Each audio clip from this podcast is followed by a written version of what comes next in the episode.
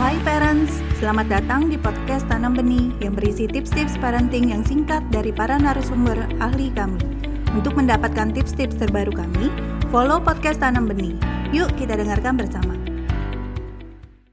Sebagai permulaan, saya akan menjelaskan bahwa ketika kita ingin memahami tentang tipe kepribadian, kita seperti menggunakan kedua tangan kita, begitu ya. Uh, saya biasanya memberikan pengertian untuk klien saya untuk melakukan menulis, begitu ya. Ketika mereka bisa menulis dengan tangan kanan, kemudian saya minta mereka menulis dengan tangan kiri, dan saya akan menanyakan apa bedanya ketika mereka menulis dengan tangan kanan dan tangan kiri. Pasti ketika mereka menulis yang pertama kali itu adalah sesuatu yang spontan yang mereka lakukan sudah seperti biasanya. Dan mereka pasti akan merasa bahwa itu lebih nyaman melakukan dengan tangan yang biasa mereka lakukan.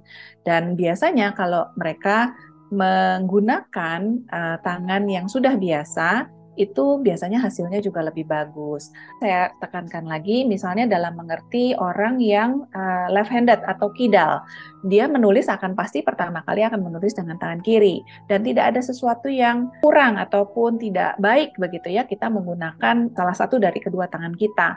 Itu adalah preferensi kita, kenyamanan kita dan biasanya itu adalah kita punya atau kita miliki sejak lahir gitu ya. Namun karena tipe kepribadian adalah dengan manusia, manusia pasti terpengaruh dengan lingkungannya sehingga tipe kepribadian ini adalah kombinasi antara preferensi seseorang yang sudah dimiliki sejak lahir dan juga uh, bagaimana pola asuh ataupun lingkungan sekitar yang membuat kita mempunyai preferensi-preferensi tertentu. Kalau sudah paham mengenai tentang bahwa mengerti tipe kepribadian adalah sama seperti kita menggunakan kedua tangan kita, begitu ya. Tidak ada preferensi yang lebih baik daripada yang lainnya. Misalnya apakah kalau kita seorang ekstrovert apakah itu lebih baik daripada seorang yang introvert? Keduanya sama baiknya karena itu tipe kepribadian tidak ada yang uh, buruk begitu ya, tidak ada yang juga ideal, uh, tipe kepribadian yang ideal juga tidak ada.